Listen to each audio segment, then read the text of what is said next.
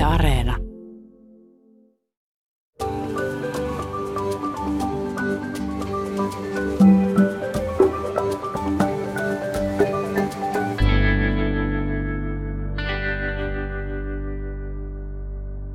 Joskus erityisesti metsässä kävellessä on tullut tunne, että ikään kuin se olisi sulautunut jotenkin siihen ympäröivään luontoon. Metsän värähtely, se on melkein mennyt niin kuin ihosta läpi ja olo on ollut hyvin rauhallinen. Samanlainen osallisuus jostain suuremmasta on voinut tulla myös silloin, kun olen makoillut kallion päällä selälläni ja katsellut taivaalla purjehtivia pilviä. On tullut jotenkin vahva olo siitä, että on osa jotakin suurempaa ja sitten ihan hetkellisesti ymmärtänyt oman paikkansa siinä. Niinhän sitä sanotaan, että luonto kirkkoni olla saa. Ja onhan tällaisessa itseä suuremman yhteyden kokemisessa, mitä säkin Hilkka tässä sanotat, niin tavallaan jotain niin kuin jumalallista. Mutta mikä se on, mihin ihminen tällaisten kokemusten yhteydessä saa sen yhteyden? Siis se olemassaolon perusta ja jokin itseä suurempi. Et puhutaanko me tässä nyt yhteydestä maailmaan, omaan itseen vai jonkinlaisen just Jumalaan tai henkeen? Kai se perimmäinen vaikeus on siinä, että tässä yritetään sanoittaa jotakin, mikä tuntuu pakenevan näitä sanoja ja määritelmiä. Mutta miten siitä olemassaolon ytimestä sitten voidaan yleensäkin puhua?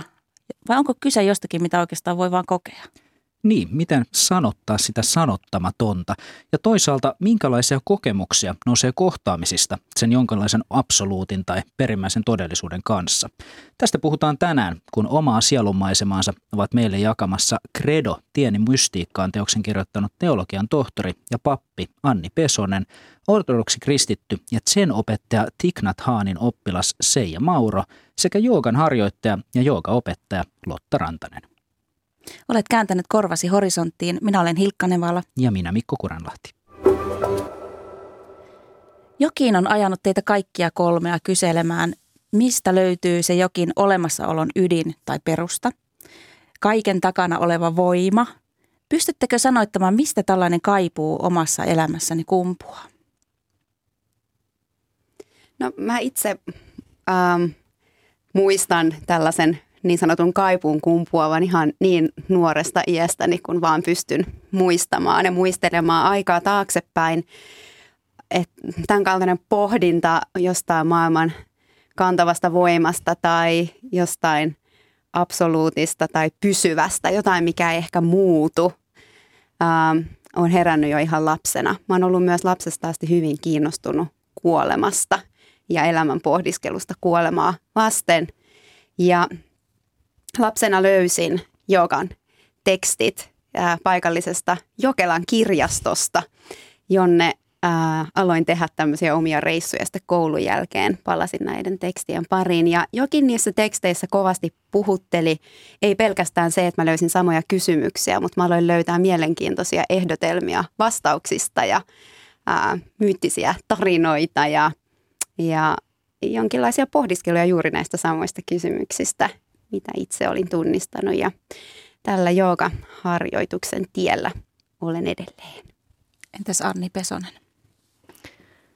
Tavallaan samantapainen kokemus, että niin kuin lapsesta asti vetäisi johonkin niin kuin, no, hartauteen, syvällisyyteen, kuolemaa, elämää koskeviin kysymyksiin, Jumalajuttuun. Ja jotenkin semmoinen, mm, ehkä se oli semmoinen niin kuin mikä semmoinen salaperäisen kauneuden kaipuu ja kokemus myöskin, mikä tuli sitten vastaan vaikka kristillisissä lauluissa ja jossain tarinoissa, hänen luetuissa kirjoissa. Semmoinen jotenkin samanlainen perusuteliaisuus ja perusikävä. Entäs se ja Maura? Toi onkin hyvä, hyvä ilmaisu, perusikävä oikeastaan ihan sama, että mä oikeastaan muistan milloin mä en olisi jotenkin haahuillut semmoisen näkymättömän tai semmoisen suuremman, itseään suuremman perään tai sitä polkua etsinyt. Mä oon syntynyt Lieksassa ja mun syntymäkodin se on Pielisen rannalla ja sieltä vastapäätä näkyy Kolin kukkulat ja, ja semmoisia ensimmäisiä muistikuvia, että mä oon katsonut sitä, sitä, sitä Kolin kukkuloita siellä syntymäkodin Pielisen rannassa ja joku semmoinen suuruus ja joku semmoinen kauneus ja joku semmoinen rauha. Ja muistan, että se oli hyvin semmoinen äh, jotenkin kauhean kokonainen ja, ja voisiko sanoa melkein mystinen kokemus. Liplatella jalkojansa siinä vedessä ja nähdä se koli siellä, joka on ollut siis miljardia vuotta sitten syntynyt. Sulla on kyllä ollut mieletön maisemat, varsinainen alttaritaulu siinä. Kyllä, kyllä. Mulla on onni syntyä semmoisen, semmoisen alttaritaulun äärellä. Oliko se ja Mauro myös siis näin, että kun sä olit lapsi, niin sulla oli jo siellä myös ihan tämmöinen kuin mystinen kohtaaminen jonkin suuremman voiman kanssa, joka hän niin kuin puhui sinulle? No on, on ja se on siis tota, no tarkkaan hän menestä, en ole kirjoittanut sitä kokemusta, mutta että se on säilynyt läpi elämän, että olin alle kouluikäinen ja, ja oltiin menossa nukkumaan. Olin jo sängyssä ja mä kuulin, että Jumala puhui. Ja me, jotenkin mä vaan tiesin, että se oli Jumala, joka sanoi, että kuule sun pitää opettaa ihmisiä kumartamaan pyhän edessä, jotta se vähentäisi sotia täältä maailmasta. Mä muistan, että mä rupesin itkemään sen takia, kun mä, mun tuota enoni oli sanonut, että mä en pyhän kuvia kumartele. Että mä en kyllä pane linkkuun jalkojani. Mä miten mä hänet saan sitten kumartamaan. Va- valtava tehtävä. Valtava tehtävä, joo. Mm. Sä oot Lotta Rantanen sanoa, kun sä sanoit, että sä päädyt joogan filosofia ja kirjallisuuden pariin ja löysit sieltä myös vastauksia ja samoja kysymyksiä, mitä sä etsit, mutta miksi just jooga? Mikä, mikä siellä oli, oli se, mikä, mikä sua puhutteli?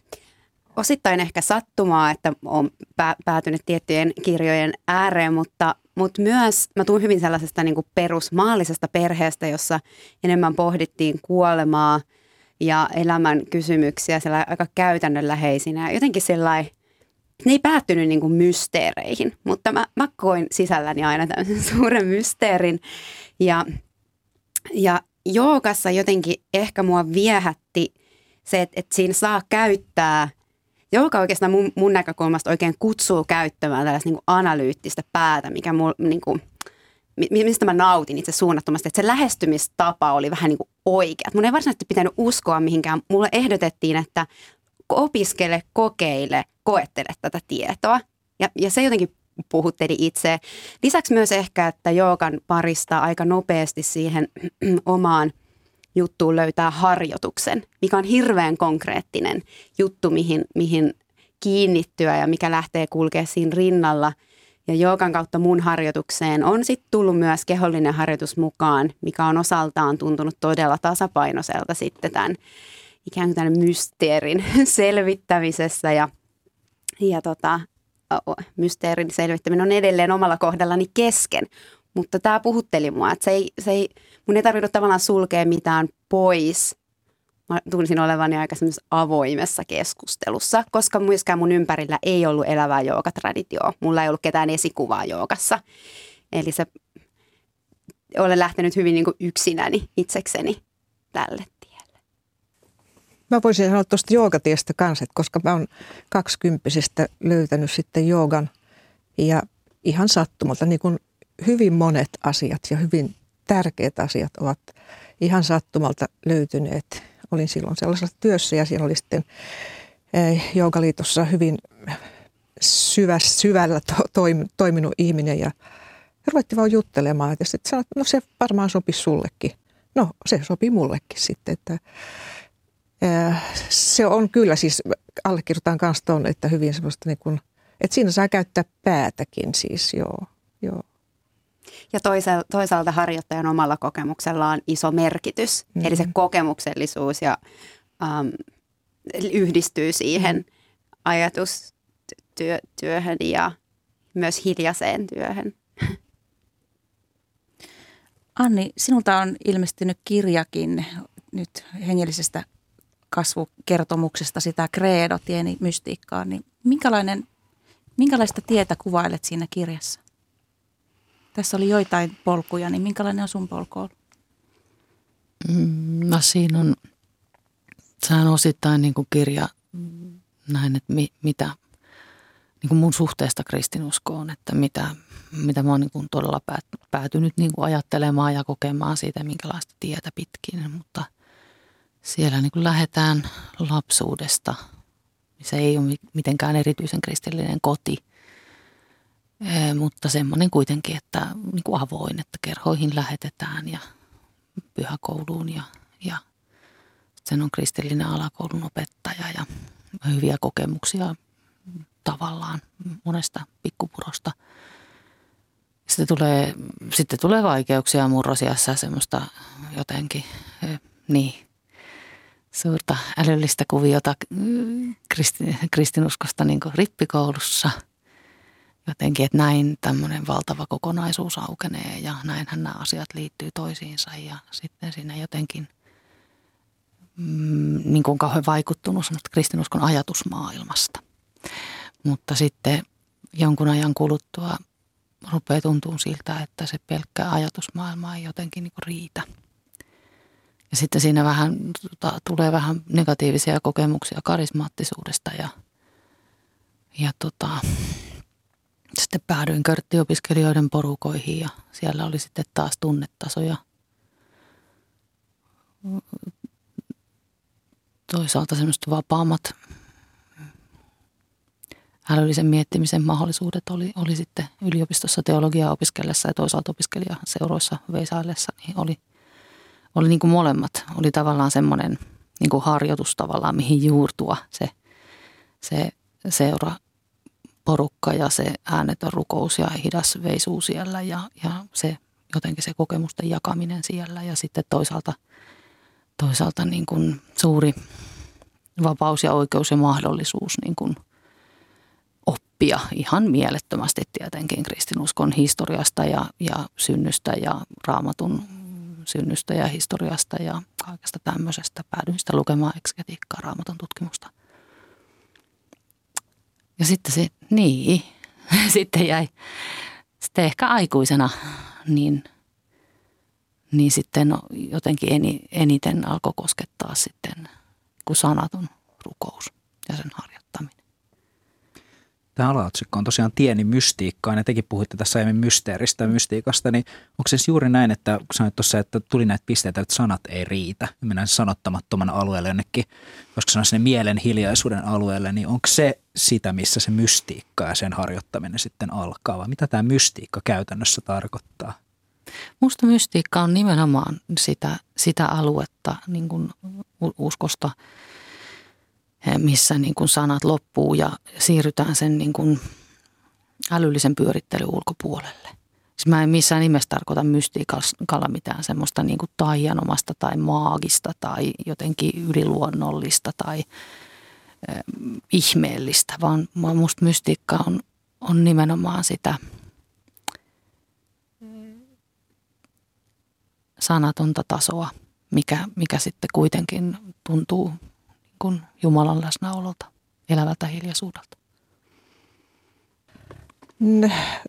Tota, itse muistan ehkä semmoinen parikymppinen, kun tuli, tulitte semmoinen ihan sanojen kriisi, että äh, mä ajattelin, että mitään, siis mä en voi sanoa mitään, että toinen ymmärtää.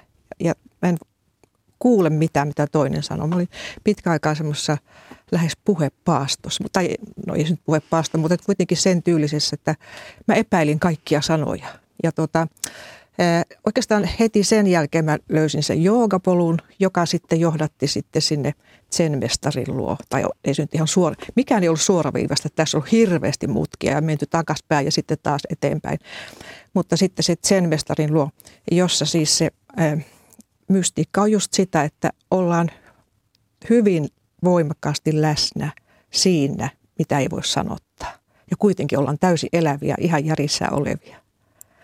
Ja se on jotain sellaista, siinä harjoittamisessa jotain sellaista niin elävää, että se on sitten pitänyt vuodesta 1999 siinä lähtien siinä harjoittamisessa. Mä haluan kysyä tähän väliin, että kun, kun ortodoksi kristillisyydestä tiesi vei sinne sen temppeliin mm. ja sitten lapsenakin näit sen Jumalan, niin onko koko ajan kyse ollut samasta samasta Jumalasta, joka lapsena puhui? Tuopa on vähän vaikea kysymys. Tuota, itse asiassa kun mä oikein ymmärrä, mikä se Jumala on, niin, niin mä en tiedä, onko se ollut sama tai eri.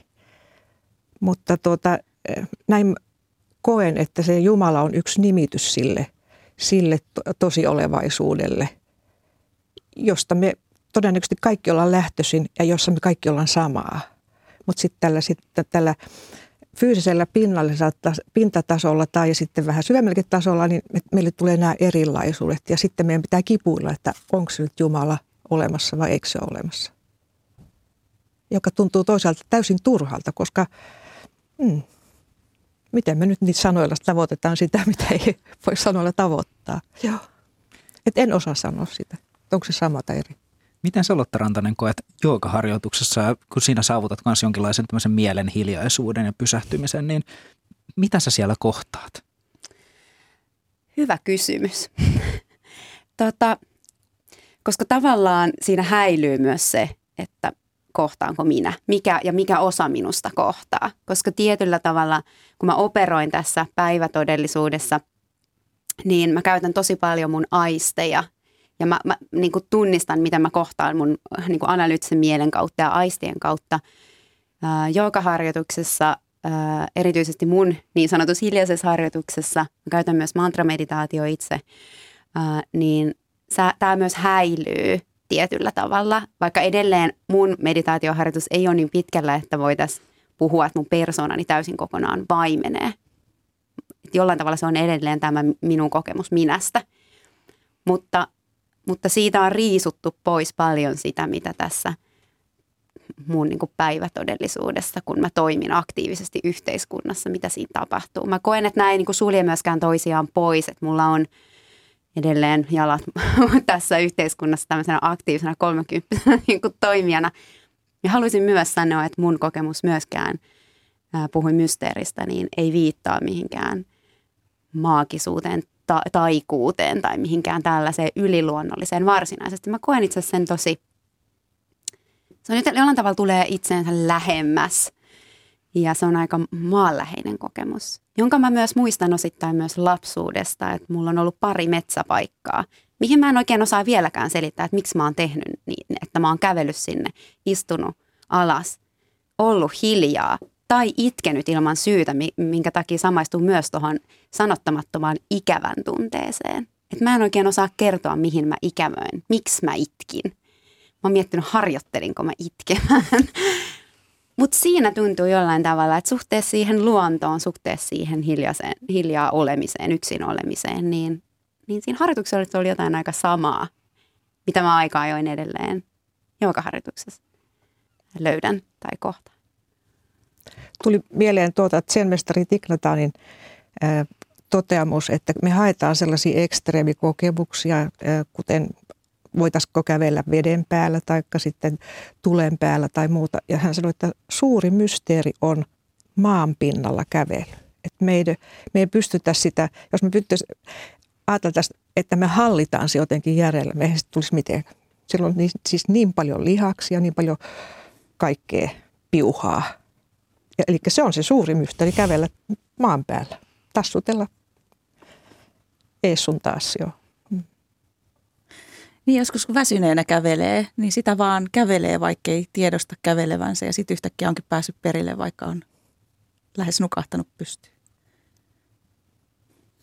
Tuossa Seijakin äsken sanotti aiemmin sitä, että kun ei ihan myöskään saa välttämättä otetta siitä, että mikä se Jumala oikeastaan on, niin Anni Pesonen, pystyt sä jotenkin yrittää antaa meille suuntaviiva siihen, että mitä, mitä se sulle sitten käytännössä tarkoittaa. Puhuit Jumalan läsnäolosta, minkä sä esimerkiksi saavutat, niin mikä se on se? Mihin sä olet yhteydessä siinä mielen hiljaisuudessa? Mihin, mihin se Jumala oikeastaan tuntuu viittaava? Mä tiedä saavutanko mä sitä, mutta se siis tulee hetkiä, jolloin, jolloin siinä vaan jotenkin on. Tota, mä, mä ajattelen, että se – mulla on jotenkin kauhean tärkeä niin kuin ajatus nykyään, nykyään niin kuin ihmisestä ja itsestäni niin kuin ruumiina ja, ja sieluna ja henkenä. Ja mä ajattelen, että se sielu on ihan tämä psyyke, mieli. Ja, ja se kaikki tämmöinen tietoinen tunne, tun, tunteet ja, ja ajatukset ja uskomukset ja kaiken maailman krampit, missä me ollaan. Se on sitä psyykeä ja, ja musta tuntuu, että meidän isoin niin ongelma tai mun isoin ongelma on se, että jotenkin sitä elää liikaa siinä psyykemaailmassa. Että niin kuin elää vaan siinä, siinä ajatuksissansa ja tunteissansa ja ihmissuhteissansa. Ja sitten meinaa unohtaa sen, että ensinnäkin mulla on kroppa, joka mut juuri, juurruttaa tähän maan pinnalle. Se on varmaan se joogavoima, että ei niin kuin voi, voi niin kuin unohtaa sitä ruumistansa. Mutta musta tuntuu, että, että me myöskin unohdetaan se hengen taso. Ja mulle se hengen taso on nimenomaan hiljaisuuden taso. Siis siinä tapahtuu jotain, mutta minä en tiedä mitä siinä tapahtuu. Se on, se on vaan sanatonta, mutta se on elävää. Ja mä oon niin yksinkertaisesti ajatellut, että no se on, se on henkeä. Se on, se on sitä, kun raamatussa sanotaan, että Jumala puhaltaa henkensä ihmisen sieraimia, niin hänestä tulee elävä olento. Et se on, se on niin kuin se on sekä Jumala että se on jotenkin kaikkeus. Ja se on tyhjyys ja se on täyteys ja me, se on me itse e, jossain mielessä siinä mielessä, että tai en mä tiedä, onko se me itse, se on se osa, osa Jumalaa, mikä on kuin meissä. Seija, sä kerroit semmoisen ihanan tarinan sun lapsen lapsesta. Lapset osaa Aa. sanoa niin yksinkertaisesti suuria asioita, niin kerro se metsäjuttu. Niin, siis lapset hän tietää tämän tai osaa sanoa. Äh, lapsen lapsi oli noin kuusivuotias, ehkä vähän alle. Käveltiin peräkkäin metsäpolkua. Hän kääntyi taaksepäin ja kysyi yhtäkkiä, että onko se Jumala ihminen vai henki? No siinä sitten hetki, että no hetkinen, mitä tälle alle tai kuusivuotiaalle tässä vastaa. Mä vastasin, että no kyllä se mun mielestä on henki, että se Jumala on niin kuin meidän ihmisten vaan nimitys sille hengelle. Ja silloin tämä pieni sanoi, että – ai henki, no sittenhän se on, ai siis henki, se on niin kuin hengitys, no sittenhän se on lähellä minuakin. No siinä sitten. Ehkä se on niin kuin ihan se suurin viisaus, että, että kyllä se niin kuin on meissä tai itse asiassa hyvinkin paljon meissä, tai itse asiassa ehkä me ollaan ihan sitä samaa henkeä – mutta just mitä Anni sanoi, tämä sielu tai mieli, värkkäys erottaa meidät sitten. Meidän pitää niin värkätä ja sanottaa ja mitä tahansa, kiistellä toistemme kanssa, että kumpi on, kumman Jumala on sitten se oikeampi Jumala. Mutta kun siitä luopuu ja sitten menee ehkä tuohon hengitys, mikä joogassakin on tosi tärkeä. Tiknatanin opetuksissa on sisään ulos hengitys on ihan perusharjoitus. Niin ehkä sitten. Mie ei tarvitse niin nimetä sitä eikä ainakaan kiistellä, että mikä se sitten on. Mutta koetaan ehkä. Niin. Mä itse pidän myös tuosta henkisanasta ja se on mulle helposti lähestyttävä ja kotoisan tuntunen. Ja on, on samoin ö, oman kokemuksen kautta todennut, että se henki on jotain muuta kuin tämä mun operoiva mieli, joka jatkuvasti tekee tällaisia kategorisointeja, että mistä mä pidän, mikä on hyvä, mikä on huono ja muita tällaisia havaintoja. Joka yksi ajatus on ajatuksia on monia, ää, johtopäätöksiä on monia, mutta yksi ajatus on, että tällainen niin kuin erillisyyden tai tietämättömyyden tila johtuu just siitä, että on se sitten henki, tämä sana tai korkein tietoisuus tai korkein itse, joka meissä jokaisessa on, on ikään kuin samaistunut ja sotkeutunut tällaiseen niin sanottuun epäpuhtaaseen ympäristöön, tällaiseen niin kuin, ah, muuttuviin ajatuksiin, materiaaliseen ympäristöönsä. Ja siitä ikään kuin tämä on kärsimys nyt hyvä sana, mutta, mutta ihmiselämän tällainen niin kuin sotkuisuus tai muu äh, johtuu. Ja tavallaan yksi ajatus voisi just olla, että tämä korkein itse tai korkein tietoisuus löytää tiensä ikään kuin itsensä luo, jolloin kysymys on jonkinlaista luopumisesta harjoituksen kautta. Eli joka voi tarkoittaa paitsi joukan päämäärää, niin myös niitä menetelmiä, joilla sinne mennään. Tämä voi olla yksi tällainen ajatus huomaan, että tätä on vaikea sanallistaa tässä, mutta, mutta tota, tykkään pohtia tätä ajatusta ja tämä henkisana tuntui sellaiselta kotoisalta sillalta. Hengittämiseen liittyen, Lotta Rantanen aiemmin kun puhuttiin, niin totesit myös, että sulle on alkanut merkitä jostain syystä paljon myös tämmöinen niin uloshengittämisen jälkeinen tauko. Kerro vähän, mitä, mikä tämän merkitys ja arvo sulle on? Joo, se on myös sellainen asia, minkä mä löysin ennen kuin mulla oli sille sanoja. Mä muistan tämän sieltä lapsuudesta, nimenomaan näiltä metsähetkiltä. Ja se oli mulle hirveän kotosa ja turvallisen tuntunen paikka, jossa yhdistyi samalla jonkinlainen hyväksyntä siitä, että olen aivan yksin ja jonkinlainen yhteyden kokemus. Ja yhteyden kokemus johonkin, mitä mä en osannut sanottaa, enkä osaa vieläkään ehkä. Mutta sitten kun joukaharjoituksen parissa on vuosia vierähtänyt ja viettänyt, niin uloshengityksen jälkeinen tauko. Voidaan myös selittää ihan vaikka nykylääketieteenkin kautta, että me ollaan enemmän silloin parasympaattisen, hengity, öö, parasympaattisen hermoston puolella, mikä myös ehkä alkaa niin kuin, niin kuin modernin ihmisen kanssa, jos haluaa keskustella, tai mulla tulee joka oppilas, joka haluaa tietää, mitä hyötyä tästä on, niin sitten me voidaan keskustella myös tätä kautta, mutta, mutta jos me halutaan rauhoittaa meidän mieltä, meidän koko systeemiä, niin uloshengityksen merkitys korostuu, mutta tämän uloshengityksen jälkeisen tauon voi myös löytää ihan sitten tuolta niin kuin joogan teksteistä ja opetuksista. Mulle henkilökohtaisesti se on ollut ensin kokemus ja sitten vasta tietoa sen ympärillä. Mutta se on edelleen mun mielestä tämän maapallon miellyttävin paikka, minkä mä tiedän.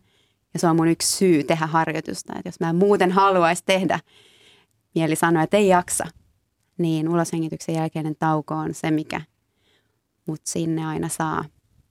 Joskus sinne pääseminen vie vähän kauemmin ja joskus se tapahtuu kuin itsestään.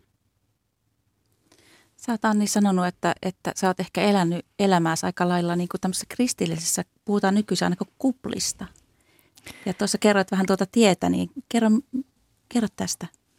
Mitä sä sillä tarkoitat? No siis mun lapsuuden kotikylä ei todellakaan ollut mikään kristillinen kupla. Se, se oli, kirkkoon kuuluttiin, mutta, mutta ei se niin kuin se, se ei varsinaisesti, ei me kirkossa käyty eikä vanhemmat opettanut rukoilemaan eikä, eikä tämmöistä. Enemmän se on tietysti sitten sit sen jälkeen, kun asialle on niinku omistautunut tuosta jostakin teiniästä lähtien, niin, niin sit, sitten niitä löytyy niitä tärkeitä ystäväpiirejä. Löytyy körttiläisyydestä ja löytyy paljon teologisesta. Ja sitten tietysti mm, teologinen tiedekunta, olin siellä kymmenen vuotta töissä – Ähm, toisen kymmenen vuotta on nyt ollut Nurmijärven seurakunnan seurakuntapappina, niin, niin kyllä mä niin huomaan, että rupeaa katsomaan, keitä, keitä löytyy niin Facebook-kavereista, niin mulla on semmoinen niin kuin, niin kuin, sitä niin kuin on ihan iloinen ja ylpeä, kun huomaa, että on täällä joskus joku, jota ei niin kuin voisi vois pitää joko körttiläisenä tai teologina tai seurakunta-aktiivina. Että onhan niitä paljon ympärillä. Vaikuttaako se sun etsintään sitten, niin kun sä oot kuitenkin tuolla tainnut just Lotan salilla olla, niin? No, Joo. No ehkä mä oon kokenut, kokenut niin kuin ihan pienestä asti kyllä, kyllä niin kuin mä otin kauhean vakavasti jo niin kuin rippikirkossa sen, että nyt mä niin kuin tunnustaudun tähän kristinuskoon, että tämä on mun tie ja mä etsin tämän kautta. Ja, ja en mä siitä ole niin kuin missään vaiheessa luopunut, mutta sitten samaan aikaan mä oon aina ajatellut, että pitää tietää kaikesta mahdollisesta ja saa tietää kaikesta mahdollisesta. Olen paljon lukenut buddhalaista kirjallisuutta ja, ja monenlaista meditaatio- ja mystiikkakirjallisuutta ja, ja joogaan useamman kerran viikossa salilla ja näin jotenkin haluaisin pystyä pystyä kuuntelemaan. Ja, ja kuuntelemaan silleen niin kuin vilpittömästi ja kunnioittavasti, että yrittää niin kuin oikeasti ymmärtää, mitä toinen haluaa sanoa, eikä, eikä yritä vaan samaan aikaan miettiä, että mihinkäs laatikkoon mä sen tungen ja minkälaisen nimilapun mä isken päälle. Miten mä haluan vähän vielä tähän yhteyteen ja siihen, siihen henkeen, voimaan, Jumalaan, absoluuttiin, mitä sanoja halutaankaan tässä hakea. Miten te koette kun tästä on nyt paljon tämmöistä, että päädytte jonnekin, että minä, minä vaimenee, mutta toisaalta yhteys minään saattaa kasvaa ja kaikkea aika ristiriitaisuuksiakin saattaa tulla yhteyttä maailmaan, yhteyttä minuun, yhteyttä kaikkeuteen. Mutta onko se voima, minkä te siellä kohtaatte, koetteko te, että se on jollain tavalla niin itse aktiivinen, persoonallinen toimija vai onko se enemmänkin joku tämmöinen neutraali, passiivinen tila, missä itse juuri löytää itsensä vai miten te tätä – tätä sanottaisitte? No siis mun täytyy sanoa, että tuo persoonallinen on mun mielestä silleen niin kuin, niin kuin todella niin kuin jotenkin väärin ymmärretty sana, että, että niin kuin jotenkin nimenomaan semmoiseen niin Jumalaan, joka on joku hahmo jossakin pilven päällä, niin mä en usko yhtään. Eihän semmoista ole, eikä tarvitse ollakaan – ja jotenkin semmoiseen yhdistetään sitten, että meillä on persoonallinen Jumala. No se, se alun perin se, se persona, niin, niin se latinan persona on sama kuin kreikan prosopon. Se oli siis se, se, oli se naamio, millä sama näyttelijä ottaa eri roolin. Se ottaa yhden naamion, sitten ottaa toisen naamion, se vaihtaa roolia. Niin tämä jotenkin tämä, kun puhuttiin kolminaisuudesta, se ajatus oli, että Jumala toimii eri rooleissa. Että me tavataan, kohdataan hänet Kristuksena ja toisaalta me kohdataan hänet maailman luojana ja toisaalta hän on meissä pyhänä henkenä ja se on se sama Jumala. Niin, niin jotenkin sitten sitten kun meillä on nyt tämä sana persona ja sitten me ollaan jotenkin kauheasti itse mietitään, että onko mun nyt tällainen vai tollainen persoonallisuustyyppi ja onko mä nyt vähän maanis-depressiivinen persona vai onko mä melankolinen vai koleerinen vai mitä mä oon, niin se vetää jotenkin harhaan. Ei Jumala ole, ole niin koleerinen eikä melankolinen eikä sangviininen eikä mitään sen tapastakaan. Jotenkin, mutta sitten se, että mitä se, miten sen – ehkä sitä sitten kuitenkin kokee niin, kun, kun rukoilee, että musta se on, se on myöskin jotain, jonka varaan voi jättäytyä ja heittäytyä ja, ja siinä mielessä niin kuin, niin mulle se tietysti usein saa myöskin Jeesuksen kasvot ja hahmon, että, että niin kuin se on semmoinen ehkä helppo rukouksessa kiinnittyä, ottaa niin kuin Jeesus edustamaan Jumalaa.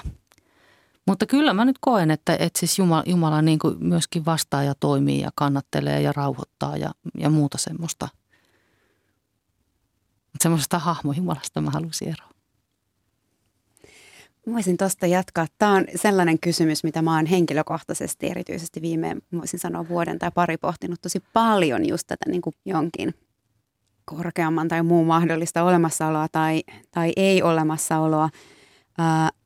Se on mielenkiintoinen kysymys. Jos joogan parissa lähtee lueskelemaan, niin sä löydät ajatuksia puolesta ja vastaan. Onko tämän kaiken takana persoonallinen ää, jokin ylin korkein tietoisuus vai ei. Se mulle on selvää, että tässä tapauksessa mä käytän persoonasta eri ajatusta kuin tämä minun persoonallisuus, minun luonteen piirteeni. Että vaikka olisin osa jotain persoonallista ylintä tietoisuutta, niin se on eri asia kuin tämä. Se on niin kuin mulle jotenkin selvä, mutta tämä kysymys on edelleen mulle hyvin avoin ja mä nautin pohdiskelusta tämän kysymyksen parissa suunnattoman paljon. Mutta joo, lapsena mä muistan pitäneeni ajatuksesta sellaisesta järjestyksen tunteesta, koska ilmeistä oli myös, että jokin täällä liikkuu. Että onko kysymyksessä passiivinen jokin taustavoima vai aktiivinen vai kenties jonkinlainen vuoropuhelu näiden välillä? Tai miten tämä passiivinen taustavoima ilmenee aktiivisena toimintana ja liikkeenä ja materiaana meidän maailmassa? Se ja... Niin, vaikka se, mä sanoin, että se Jumalan ääni puhui silloin, se oli semmoinen nimitys, mutta mä muistan, että mä oon ihan pienestä asti niin jotenkin jotenkin vaan se pyhä henki on jotenkin aina, ainut ollut totta. Että Jumala ja Jeesus on ollut sitten enempi tarinoita. Ja jos me sanotaan, että se on persoonallinen Jumala, kyllä mä tällä hetkellä ehkä koen enemmänkin niin, että sehän on sen ikuisen ja iankaikkisen ja aina läsnä olevan voiman aliarvioimista. Että se tulisi niin jotenkin tähän samaan muottiin kuin mä. En mä semmoista halua. No se on hirveän semmoista, niin kuin sanotaan, antropomorfista, mm. ihmisen näköistä, että, että siinä ei niin kuin Jumala luo ihmistä omaksi kuvakseen, ja. vaan ihminen luo, luo Jumalan Ju, omaksi kuvakseen. Juuri näin, joo. Tunnistan tuon saman ajatuksen ja ehkä myös sellaisen inhimillisen lähtökohdan, että kenties tämä on vähän niin kuin se sana, jolla me pyritään tavoittaa jotain, on myös se, että me tuodaan tietynlaisia tämmöisiä persoonaa viittavia vaikka kuvia tai hahmoja tai nimiä jollekin jollekin, mitä me yritämme tavoitella ja sitä kautta esimerkiksi, jos halutaan syventyä tähän tai minkälainen harjoitus ikinä kullakin on, niin se voi konkretisoida sitä tosi paljon, että me luodaan hänelle esim. kasvot tai nimi tai jotain käsin kosketeltavaa versus, että me ollaan tämmöisen sanattoman äärettömän äärellä. Että näen sen myös ehkä hyvin inhimilliseksi työkaluksi. Tuntuuko teistä, että me ollaan kaikki kytkeydytty johonkin samaan? Tuntuu. Selitä se ja Maura vähän. Se, no siis, jaa. Mitenpä se nyt selittää, kun se on sitten liikkuu sillä sanattoman alueella, mutta ehkä No jos ottaa sen taivasvertauksen, että, että on sininen taivas, jossa kuleksii sitten noita valkoisia poutapilviä, niin, niin se samuus on se, äh, se sininen taivas siellä ja sitten se, että miten me ollaan ihmiset tässä erilaisia, ehkä me ollaan niin niitä kuljeksivia pilviä. Samoin kuin meidän mielessä voi olla sitten ajatukset ja kaikki sötteröt voi olla just niitä kuljeksivia pilviä. Ja sitten jos vilkaisee siihen siniseen taivaaseen, tulee vilkasseksi siihen syvyyteen ja siihen samuuteen, mitä meissä kaikissa on.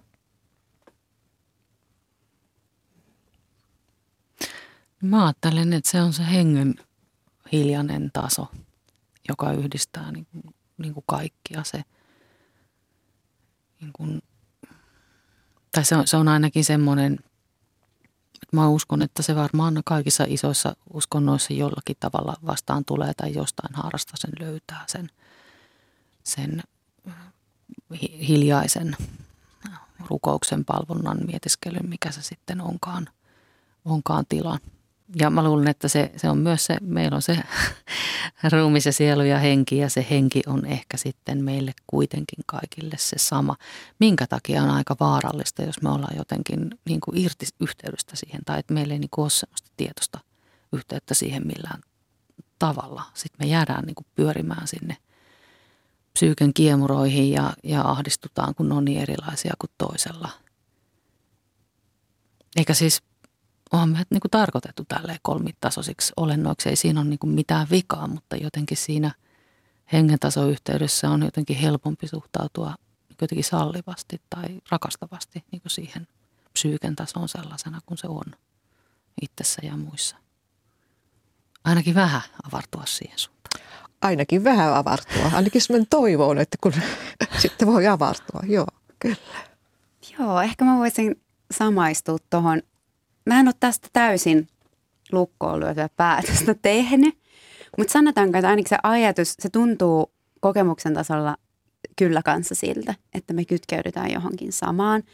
Ja arkielämässä mä huomaan, että se ainakin palvelee ää, omaa käytöstä ja suhtautumista muita kohtaan nimenomaan näin, että jos mä tavallaan tunnistan sieltä sen jonkun samu, tai semmoisen jonkun yhteyden tai tämmöisen, niin – niin se kaikki muu siinä päällä, erimielisyydet, persoonallisuudet, muu, niin se ei ole niin, mun ei tarvitse reagoida siihen kaikkeen. Ja se, siellä on niin kuin toinen taso. Sen, huo, joo, oikeastaan tuon huomaa myös tuota, hiljaisuuden retriiteissä, joita, on elämäni aikana ohjannut monia, niin tuota, toisilleen vieraat ihmiset ollaan itse asiassa koko aika, vaikka viikonloppu tai viikko hiljaa, jotain käytännön asioita voidaan puhua.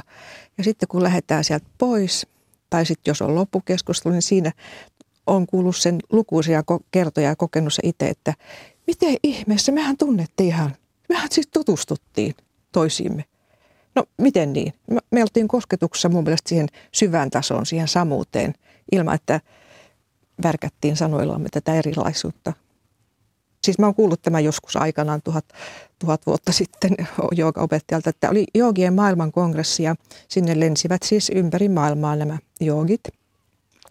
Tulivat siihen kokoussaliin, istuivat lattialle ja olivat hiljaa siis isona ryhmänä, isossa salissa isona ryhmänä lounaaseen asti. Menivät syömään, syöivät hiljaisesti, menivät päivälevolle, tulivat takaisin luennolle siihen saliin, istuivat lattialle ja olivat hiljaa päättivät sen päivän ja sitten mitä, menivät nukkumaan ja tulivat aamulla sitten aamupalan jälkeen siihen luentosaliin, istuivat lattialle, olivat hiljaa lounaaseen asti.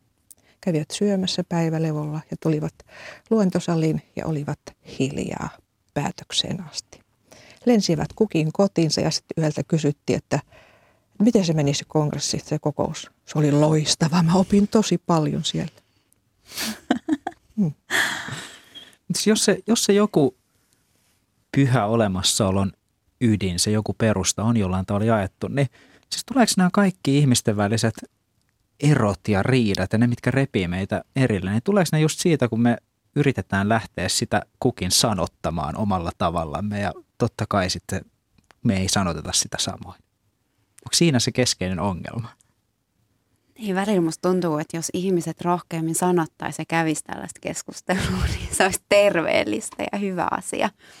Et paljon myös miettii, että ihmiset kenties toimii ja ohjautuu nimenomaan sellaisen niin kuin reagoivan mielen kautta, jolloin tekisi mieli just ehdottaa yhä useammin ihmisille hiljaista harjoitusta ja yksinkertaistavaa harjoitusta. Että, Niin tässä joogi-esimerkissä esimerkiksi ne olivat harjoittaneet jo pitkän aikaa, ne oli ehkä vähän vanhojakin jo sitten, että et pelkästään se, että olisi hiljaa ei välttämättä, joo, me tarvitaan sanoja kyllä. Mutta että me ymmärrettäisiin se, niin kuin se hiljainen tai se syvä taso, jolloin me ehkä pystyttäisiin vähän paremmin ymmärtämään erilaisia käsityksiä mielipiteitä ja nimityksiä Jumalastakin. No se niin kuin suhteuttaa sitä, sitä psyyken tasoa ja ajatusten tasoa, että, että se saa olla ja se on tavallaan väistämätön. Se on vähän niin kuin, se on vähän niin kuin jokaisen meidän on niin kuin mielessämme puhuttava jotakin kieltä. Tai voihan olla, että joku niin kuin puhuu paria kieltä sekaisin, mutta se ei voi missään nimessä puhua kaikkia maailman kieliä tai mitä tahansa kieltä samalla tavalla nämä meidän niin kuin omat ajatusrakennelmat ja, ja tota, filosofiset ja uskonnollisetkin ajatusrakennelmat on, on jollain lailla kieliä, kielipelejä ja meillä on niin kuin omamme ehkä johonkin vähän tiet, muuhun jotain tietotaitoa, mutta ei, ei täyttä hallintaa helposti muuhun kuin äidinkieleen. Mutta jotenkin se, jos sinne niin kuin hiljaisuuteen ja hengen tasolle on se yhteys, niin on kuitenkin joku – samaten kuin jos ruumiin tasolla on se yhteys, niin on semmoinen, asiat pysyvät enemmän suhteellis, niin kuin suhteellisina. Että hetkinen, että, että nämä, nämä niin kuin on kuitenkin osittain myös vaan niin kuin eri kulttuureita, eri kielipelejä, eri, eri äidinkieliä, eri, eri ihmisten vähän erilaisia psyykkisiä kiemuroita. Joo, mä jatkaisin ehkä tuohon, että koen just näin samoin ja, ja minkä takia jooga myös puhuttelee on se, että siinä on mukana jatkuva käytännön harjoitus, joka, joka elää su, su, sun rinnalla tai siinä sun matkassa vaan, jos sä teet sitä. Ja, ja sen seurauksena väkisin lähtee käyntiin myös se prosessi, että sä alat vähän niin kuin ottamaan itse itsestäsi selvää, jossa muuttuu suhde myös siihen, että sä vähän kuin kannat vastuuta siitä, mitä sä teet, ajattelet, sanot ääneen. Ja myös itse oman kokemuksen mukaan terveellisellä tavalla luo sellaista suhteellisuuden tajua, että olen vain niin kuin yksi pieni osa. Et maailmaan syntyy sellaisia mittasuhteita, missä vaikka koet ehkä tietyllä tavalla pienuutta, niin siinä ei ole mitään hätää. Mutta mä tämän koen nimenomaan tavoittamani säännöllisen harjoittamisen kautta. Ja tulee myös suhteellisuuden taju suhteessa omaan itseen, että, että koska mä oon ihminen, niin aika pienet ne edistymisaskeleet saattaa olla. Tämä opettaja Tignatan sanoi, että kun hän täytti 80 vuotta, niin tota, kysyttiin, että no mitäs lahjaa sulle sit, mitä haluaisit, niin hän sanoi, että hän toivoisi, äh, toivoisi sellaisia kirjeitä, että se kirjoittaja on sanonut, että otan joka päivä yhden tietoisen askeleen. Se riittäisi. Toi myös suhteuttaa tietyllä mm. tavalla aikaa, että tajuu, miten valtava prosessi, joku vaikka jos mikä harjoitus tai polku kelläkin on, mikä luo sellaista perspektiiviä, minkä mä taas koen tosi terveelliseksi ja hyväksi. Se on pitkä, mutta siitä katoaa sellainen hätä. Mun on pakko sanoa, että musta jotenkin tuntuu, että mä oon ihan hirveän yhteydessä teidän kaikkeen. Siis että mulla niin tuntuu iholla tässä tää, joku tämmöinen niin väreili tässä. Että mulla on tosi, tosi voimakas tunne. Mä oon ihan pakko sanoa tämä ääneen. Entäs Mikko? Joo, siis tämä on, tämä on myös semmoista keskustelua, että hirveän harvoin pääsee osalliseksi tällaisesta. Että hirveän hienoa, että otetaan tällaisia mahdottomia tavoitteita, että yritetään sanottaa sitä, mitä ei voi sanottaa ja lähdetään tälle tielle ja katsotaan, minne se johtaa.